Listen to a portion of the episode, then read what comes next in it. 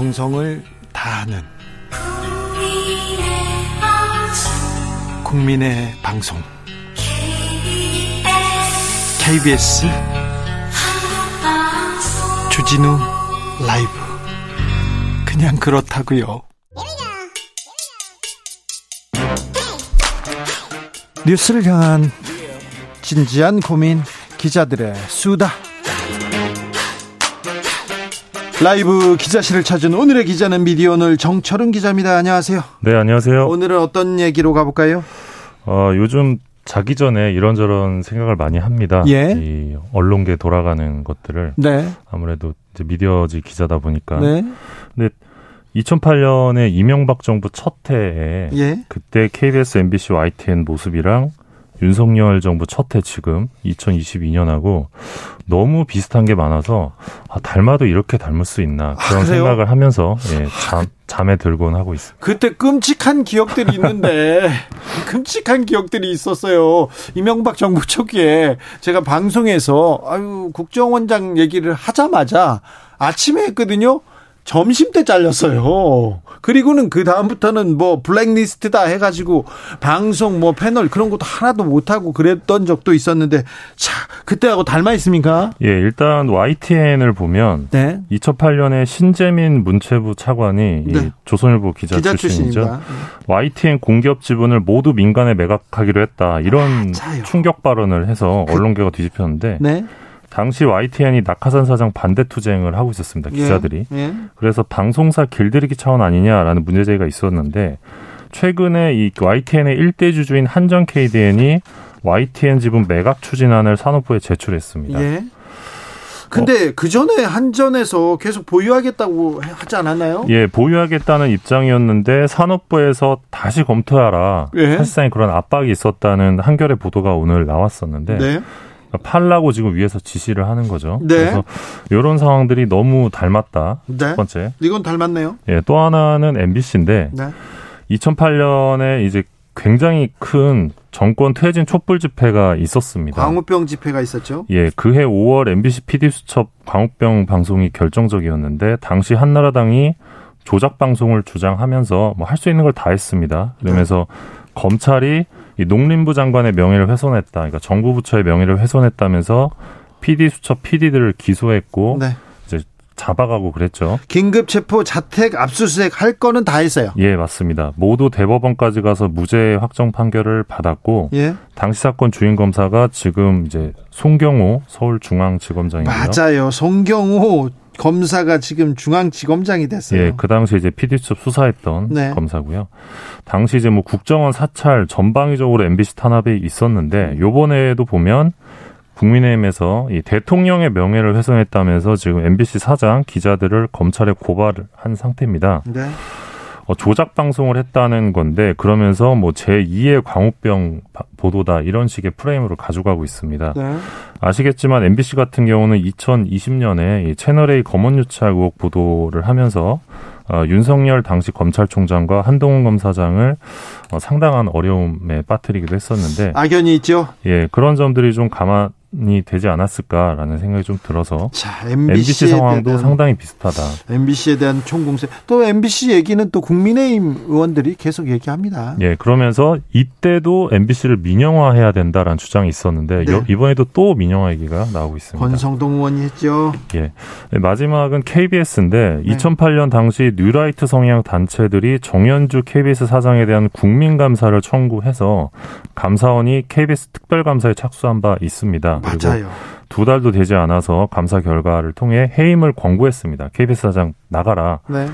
어, 이게 사실상 해임의 근거가 됐고 이후 검찰이 정현주 사장을 배임 혐의로 기소했는데 그때 배임 혐의로 기소한 했는데요. 배임 어, 회사에 손해를 끼쳤다 이런 건데 이게 법원의 판단, 판사의 조정에 이렇게 따랐어요. 법원의 판단에 따랐는데 그걸 가지고 배임으로 걸었어요. 예, 맞습니다. 그래서 정윤 사장은 당연히 무죄를 받았고 예. 또 검찰 과거사위원회에서 검찰의 공소권 남용이 있었다라고 판단한 사건이기도 합니다. 이 사건이. 그렇죠. 네. 근데 요번에도 보면 이 보수 성향 단체 주도의 국민 감사 청구로 인해서 감사 나섰어요. 감사원이 지금 KBS 감사에 나섰습니다. 네. 그래서 결과가 어떻게 나올지는 모르겠으나 그 다음에 또 검찰이 오나요? 근데 아시겠지만 국민의힘에서 지금 계속 이제 뭐 KBS나 MBC를 향해서 네. 뭐 편향돼 있다, 뭐 문제가 많다, 사장 교체해야 된다 이런 주장을 하고 있기 때문에 네. 이 감사원 감사 결과가 어떻게 나올지 좀 예, 우려가 된다. 답이 나와 있는 것 아니냐 이런 우려도 있는 상황입니다. 우려가 됩니다. 그때를 경험해보고 기억하는 사람들은 우려가 됩니다. 예, 이명박 정부 첫 해 지지율 아시겠지만 지금 윤석열 정부보다 더 낮았습니다. 네. 그래서 그, 그 당시 정부나 지금 정부나 낮은 지지율이 언론 탓이다 이런 프레임도 좀 가져가고 있는데 그것도 비슷하네요. 예. 다만 그때랑 지금 다른 점은 한 세 가지 정도인데 하나는 음. 국회 다수당이 민주당이다. 그때는 한나라당이었어요. 또 하나는 방송 분야 총괄하는 방송통신위원장이 이제 최시중 씨가 아닌 문재인 정부에서 임명된 한상혁 위원장이다. 그래서 이제 어떻게든 방통위원장을 지금 막 바꾸려고 바꾸려고 네. 하죠. 네. 계속 마지막, 압박을 하고 예, 있죠. 마지막은 현재 공영방송 구성원들이 어, 2008년을 경험해봤다는 점이라고 할 수 있어서 정부 여당이 혹여 이 공영방송 장악 의지를 갖고 있다 하더라도 그때와 가, 그때와 똑같이 가긴 쉽지 않을 것이다 이런 전망도 있습니다. 그래도 걱정이 됩니다. 네, 뭐 걱정이 됐죠. 네, 걱정됩니다. 많이 걱정이 됩니다. 네. 네. 어, 4881님께서 한전은 알짜배기 건물도 파는데 뭘 안 팔겠어요. 민영화라는 이유로, 이유로 그리고 수익성이라는 이유로 또 공기업들이 계속해서 알짜배기를 판다. 이것도 이명박 정부 때하고 비슷한 거여가지고 이것도 걱정이 음. 됩니다. 전명표님께서는 음. 정부 어디로 가는 걸까요? 답답합니다. 언론을 고발하다니요. 그러게요. 140여 개 언론에서 바이든이라는 그 얘기를 했어요. 그렇게 기사를 썼습니다. 아, TV조선, 조선일보도 마찬가지로 이렇게 전제로 썼는데 어, MBC만 잘못했다고 합니다. MBC를 편애하는 거 아닌가 그런 생각도 좀 해봅니다. 그래서 다른 방송사에서 좀 부러워하는 분위기도 있습니다. 아, 좀 부럽죠. 네, 네. 부럽죠. 네. 부러워요. 네. 다음으로 만나볼 이야기는요? 예, 2020년이었죠. 단군 일의 최대의 이해 충돌 사례로 굉장한 공분을 일으켰던 박덕흠 국민의힘 의원이 네. 결백을 주장하면서 한겨레 기자를 상대로 제기했던 법적 소송 최종 패소했습니다. 패소했어요? 예, 한겨레 기사가 이제 발단이 됐었는데 네. 국회 고, 국도교통위원회 소속 박덕흠 의원 일가 소유 건설사들에게 어, 공사비와 신기술 사용료 명목으로 이 피감 기관인 국토부와 산하 공공기관이 무려 천억여 원을 몰아준 사실이 드러났다. 요, 다, 요 단독 보도였는데 국토교통부 참 소속 의원이었습니다. 예. 근데 가족은 건설사를 가지고 있었고요. 네. 그래서 지위를 이용해서 막대한 이익을 챙긴 거 아니냐 이러면서 이해충돌 의혹을 제기를 했는데 네. 어, 그래서 박덕흠 의원이 한겨레 기자를 상대로 6천만 원의 손해배상 청구 소송 제기했는데 자 기사로 지금 내 명예훼손 네. 했으니까 돈 내놔라 이렇게 소송했어요. 네. 맞습니다. 근데 1심, 2심 모두 명백한 공익성이 인정된다. 기사의 중요 부분이 객관적 사실과 합치된다라면서 박의원 측 청구를 모두 기각했습니다. 그런데 보통 재판부에서 예. 공익성이 인정된다 이렇게 얘기하지 명백한 이런 얘기는 잘 안 쓰는데 네, 명백했나 보네요. 예, 그리고 박덕흠 의원 가족이 운영하는 건설회사들도 한겨레 기자를 상대로 손배 청구를 했는데 모두 패소했고요. 예.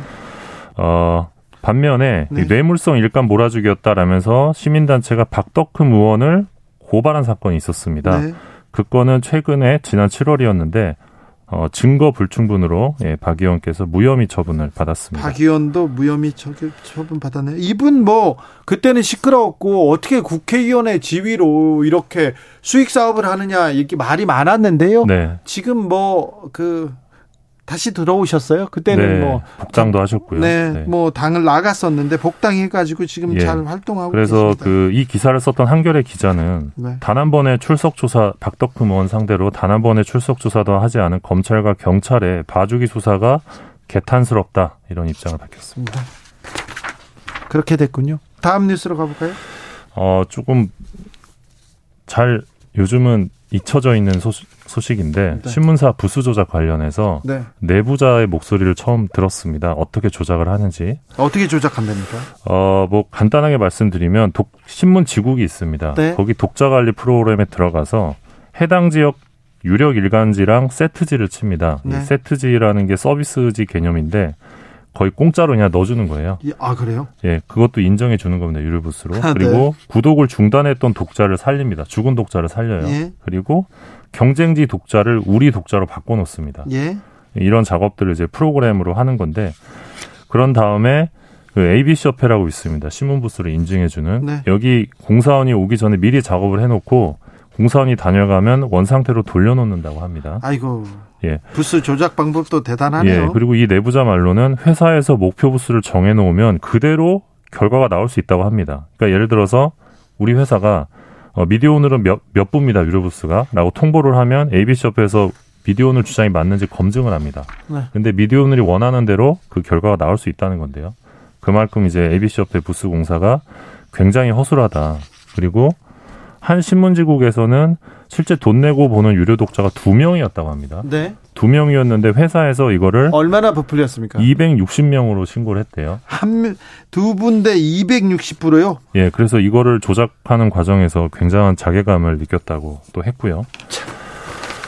예, 그 지금 수사는 잘 되고 있습니까? 예, 지난 7월에 서울경찰청에서 부수 조작 의혹을 받고 있는 조선일보 본사 압수수색했는데 네. 지금 뭐 그 이후에 들려오는 소식은 없고 제가 이 내용을 취재한 이유는 이 제보자도 아, 나의 증언이 좀 수사에 도움이 되겠으면 좋겠다. 신문업계에 좀 달라져야 된다. 이런 말씀을 전해주기도 했습니다. 서울경찰청에서 지금 수사하고 있는데 좀 성과를 내서 언론의 좀 공정성을 위해서 좀 기여도 하고 경찰이 수사를 이렇게 잘한다. 이런 것도 좀 뽐내고 그랬으면 좋겠습니다. 네. 미디어 오늘 정철훈 기자였습니다. 감사합니다. 고맙습니다. 교통정보센터 다녀오겠습니다. 정현정 씨.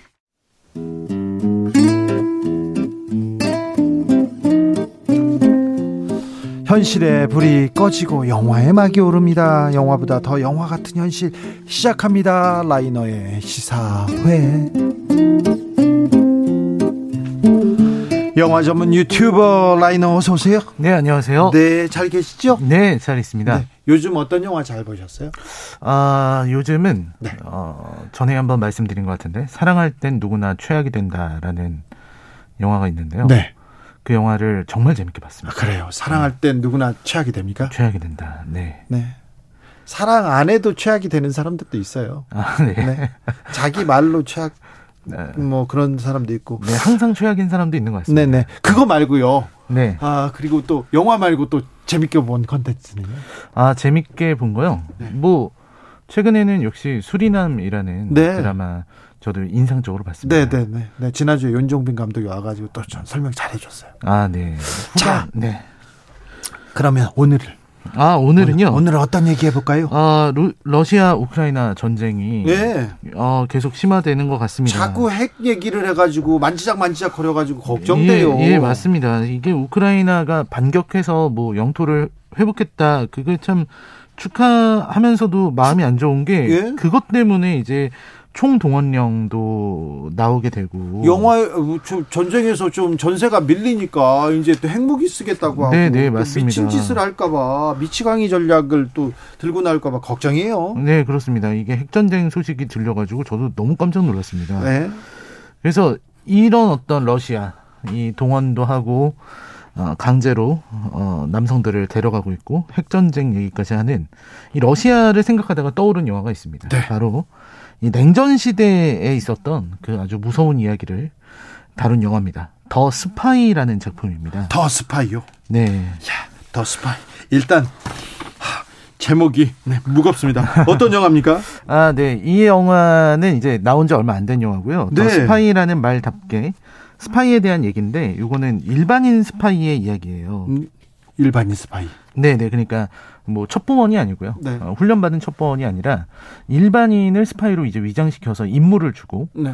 소련으로 보낸다는 그런 내용입니다. 그래요. 하정우네요. 그럼. 아, 그렇죠. 네. 이 배경은 이제 냉전 시대. 네. 이제 2차 세계 대전 끝나고 나서 냉전 시대인데 사실 이 시기에는 이 냉전이라는 거 그리고 소련이라는 걸 헐리우드가 정말 아주 소련 관련된 영화 뭐 엄청 많이 나왔어요. 정말 잘 활용해 먹었습니다. 악의 축으로. 네. 네. 악의 축으로 항상 어떤 적이 나오면 소련이었기 때문에 그렇죠. 네, 소련이 붕괴되고 나서 그런 부분에서 이제 할리우드는 전통적인 villain을 네. 잃어버리기도 했죠. 그렇기도 하네요. 네, 그러다 보니까 이제 과거를 이렇게 떠올리는 영화들을 만드는데요. 네. 이 작품은 이제 실존 인물 그리고 실제 사건을 바탕으로 만든 시대극입니다. 아 그렇습니까? 네, 베네딕트 컴버배치라는 아주 뛰어난 어, 네. 배우가, 배우가, 나오고 있고요. 예. 네, 그리고 전반적으로 완성도도 뛰어나고 긴장감이 굉장히 훌륭합니다. 네. 그러니까 이게 이 작품은 총을 쏘지 않거든요. 그래요. 네, 총을 쏘고 사람이 죽고 이런 내용이 잘 없습니다. 그래도 좀 영화가 총도 쏘고 좀 사람도 죽고 그래야 좋아요, 저는. 아, 네. 네, 좀 이렇게 가야지. 007처럼 그냥 네. 어, 좀 뜬금없이 음. 또 네, 그런 장면들도 많고 그런 게 좋네. 아무튼 그 총은 안 쏴요. 네, 총을 뭐 쏠 수가 없죠. 왜냐면 아까 말씀드린 대로 훈련받지 않은 네. 이런 사람이기 때문에 총이나 이런 게 나오는 장면은 거의 없고요. 네. 그럼에도 불구하고 굉장히 긴장감이 있는 영화. 네. 네, The Spy라는 영화입니다. 네. 영화 속으로 좀 들어가 볼까요? 네, 1960년대 초반을 영화는 그리고 있는데요. 네. 영국에서 사업을 하고 있는 사업가 그레빌 윈이라는 사람이 있습니다. 이분이 컴버배치. 네, 컴버배치입니다. 네. 이 그레빌은 굉장히 수완 있는 사업가라서 예. 아, 이런저런 사업을 하고 동유럽 국가들을 대상으로 이렇게 무역도 하고 네. 뭐 이런 사람입니다. 네. 근데 그런 그레빌에게 처음 보는 사람들이 다가와요. 네. 이 사람들이 바로 미국 CIA하고 영국 MI6의 첩보원들입니다. 네. 그래서 접근해서 나라를 위해 일을 해달라. 어 처음부터 그냥 그렇게 얘기를 해요. 나라를 위해 일을 해달라. 그러니까 그레빌이라는 사람은 당연히 거절합니다. 왜냐면 나라를 위해서 소련의 모스크바에 가서 첩보 임무를 해달라는 거예요. 그래요? 왜냐면 첩보원을 보내면 들통이 난답니다. 예. 너무나도 티가 나기 때문에 네. 첩보원의 사업가를 위장시키는 것도 굉장히 힘들고요. 근데 그레빌이라는 사람은 사업가로 동유럽을 왔다 갔다 했기 때문에 소련까지 가도 이상하지 않다는 거죠. 예. 그러니까 간 김에 첩보 임무를 해달라. 네.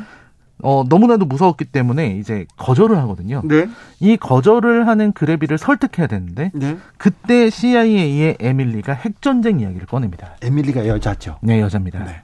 핵전쟁에 대한 얘기를 꺼내는데 예쁜 여배우가 아, 네. 네. 핵전쟁 얘기를 설명합니다. 네, 핵무기가 터질 뻔한 위기가 많았다. 아, 그동안 소련이 네. 어, 느 순간이든 버튼만 누르면 네. 핵무기가 날아올 수 있다. 네. 그 핵무기가 터지게 되면 얼마나 큰 사건이 벌어지는지를 생각을 해봐라. 예. 그, 그러면서 그걸 설명하는 거예요. 핵이 네. 터졌을 때의 그 위력과 네. 어, 어느 정도 순간에 사람이 죽는지. 네. 그러면서 그 얘기를 합니다. 당신이 회사에 나갔을 때 당신 자녀가 다니고 있는 초등학교와의 거리를 생각해 보면 음. 런던에 핵이 딱 떨어졌을 때 당신은 딸을 구하러 가지도 못할 것이다. 예. 그런 얘기를 하는 거죠. 네. 그, 그 얘기를 듣고 아내와 자식들을 마치 협박하는 것 같아서 네. 화가 나서 그레빌이 일어났지만 하지만 에밀리는 끝까지 얘기합니다. 네. 핵전쟁이 터지면 이건 현실이 될 거라고. 예. 그러니까 어쩔 수 없이 설득돼요. 네. 그레빌은 사실 마음이 약한 평범한 사람이기 때문에 네. 이 핵전쟁이 너무나도 무섭지만 자기가 할 수 있는 일이 있다면 가족을 위해서라면 네. 용기를 내야겠다라고 생각을 한 거죠. 네. 그래서 결국은 이 대의를 위해서 어, 대의. 위험천만한 일을 수행하려고 합니다. 근데 평범한 사업가인데 대의를 네. 위해서 나서달라고 그러면 이렇게 나섭니까? 뭐 좀 뭐뭐 반대급부로 돈을 준다던가 사업체를 더 준다던가. 네, 네 그런 게 있습니다. 아 있어요? 있는데 영화에서는 크게 묘사는 안 하는데요. 아 그래요? 뭐 그걸로 설득됐다기보다는 핵전쟁으로 설득이 된 걸로. 아무튼 명분에 그렇죠. 네. 명분에 이렇게 가야죠. 그렇죠. 물론 이제 계속해서 부자가 되는 모습은 나옵니다. 네. 근데 이 그래빌이 굉장히 이 첩보를 하게 되는데 그게 네. 어떤 거냐면 이 거기 펜콥스키라는 그런 인물이 있어요. 네. 펜콥스키 대령이 너무나도 위험하다고 생각을 한 겁니다. 네. 그러니까 흐르쇼프 그 당시 소련 서기관 흐르시초프 네, 흐르쇼프 네. 흐르쇼프를 위험한 인물로 생각하고 있었거든요. 예. 미국은 그리고 그 아래에 있는 펜콥스키라는 대령을 자기들이 확보해 놨습니다. 네. 그래서 이제 그 후르쇼프의 어떤 첩보를 알아내기 위해서 펜콥스키를 만나야 되는 거죠. 네. 그래서 이제 그 러시아, 소련의 모스크바로 가서 펜콥스키랑 만납니다. 만났어요. 근데 여기서 이제 그 주고 받는 건데요. 네. 그러니까 운반책만 하는 거예요. 네. 펜콥스키가 뭘 주면은 그걸 갖고서 와서 이제 영국으로 돌아와서 네. 첩보원들에게 건네주기만 하면 되는 건데 네. 근데 참 소련의 그 대, 부분이 정말 긴장감이 넘칩니다. 별거 아닌 걸 전달하는데도 어, 워낙 모든 사람들이 모두가 모두를 감시하고 있고 네. 여기저기 도청되고 있기 때문에 네. 말도 제대로 못하고 숨어서 만나야 돼요. 네. 그 그래 그래서 그런 부분들 아주 썰, 쓸쓸하고 썰렁한 그런 소련의 분위기가 아주 회색빛 도시를 그린 것 같아요. 예. 그래서 그 안에서 뭔가 두려움의 냄새가 느껴지는 것 같습니다. 네. 그 어떤 텅 빈 공간들, 광장들 예. 이런 것들이죠. 그리고 이제 둘이 같이 연극 같은 것도 봐요. 예. 볼쇼이 같은 거. 예.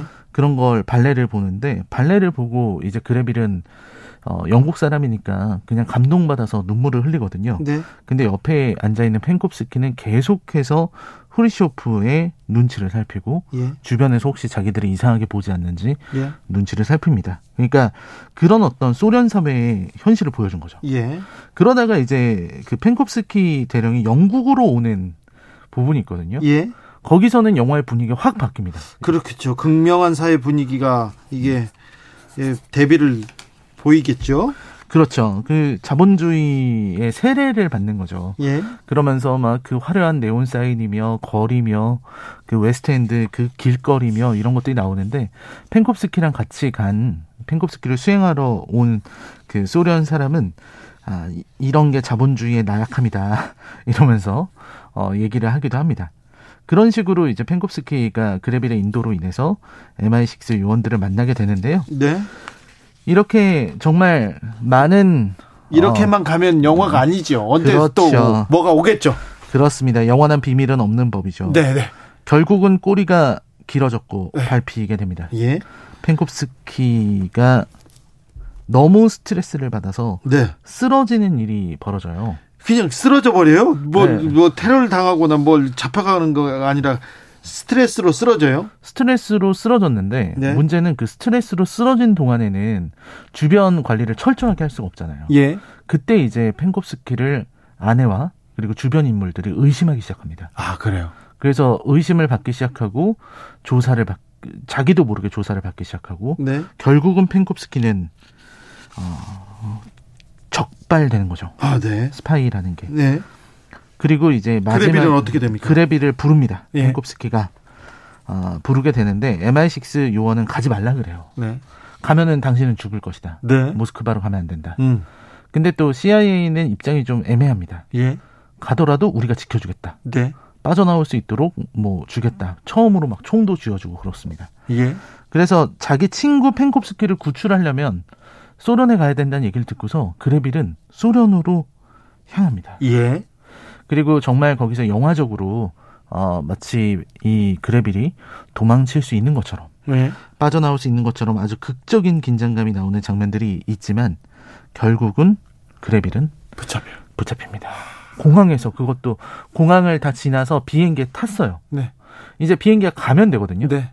근데 가려다가 비행기가 멈춰요. 그리고는 활주로에서 이렇게 가다가 거기서 잡혔구나. 네, 거기서 잡혔어요. 그럼 멈춰서 떠서 연고로 가면 끝나는 건데. 네. 뜨기만 하면 되는데. 그걸 못 뜨고 이제 사람들이 들어와서 그래비를 찾아내서 예. 끌고 갑니다.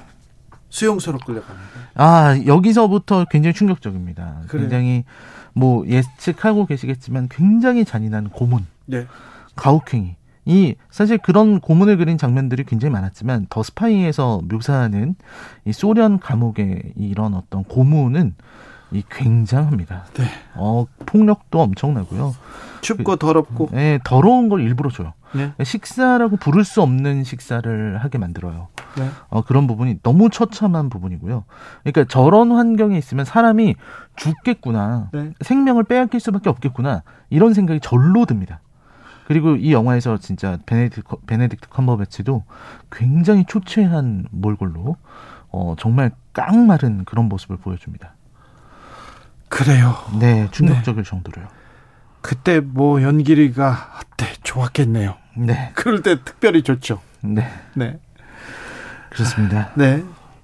이 영화를 라이너가 추천한 이유가 있을 텐데요. 아, 사실 저는 영화보다 현실이 더 무섭다는 생각을 늘 합니다. 최근에 너무 무서워요. 너무 무섭죠. 네. 우리가 영화를 보면서 이렇게 쿠바 미사일 위기가 나오거든요. 네. 쿠바에서 미사일을 쏘게 되면 그 미국 전역을 어, 타격할 수 있다는 그런 위기에 대해서 나오기는 하는데요. 네. 근데 그것보다 지금 우리가 듣고 있는 핵전쟁의 위협은 훨씬 더 큰 거니까요. 네.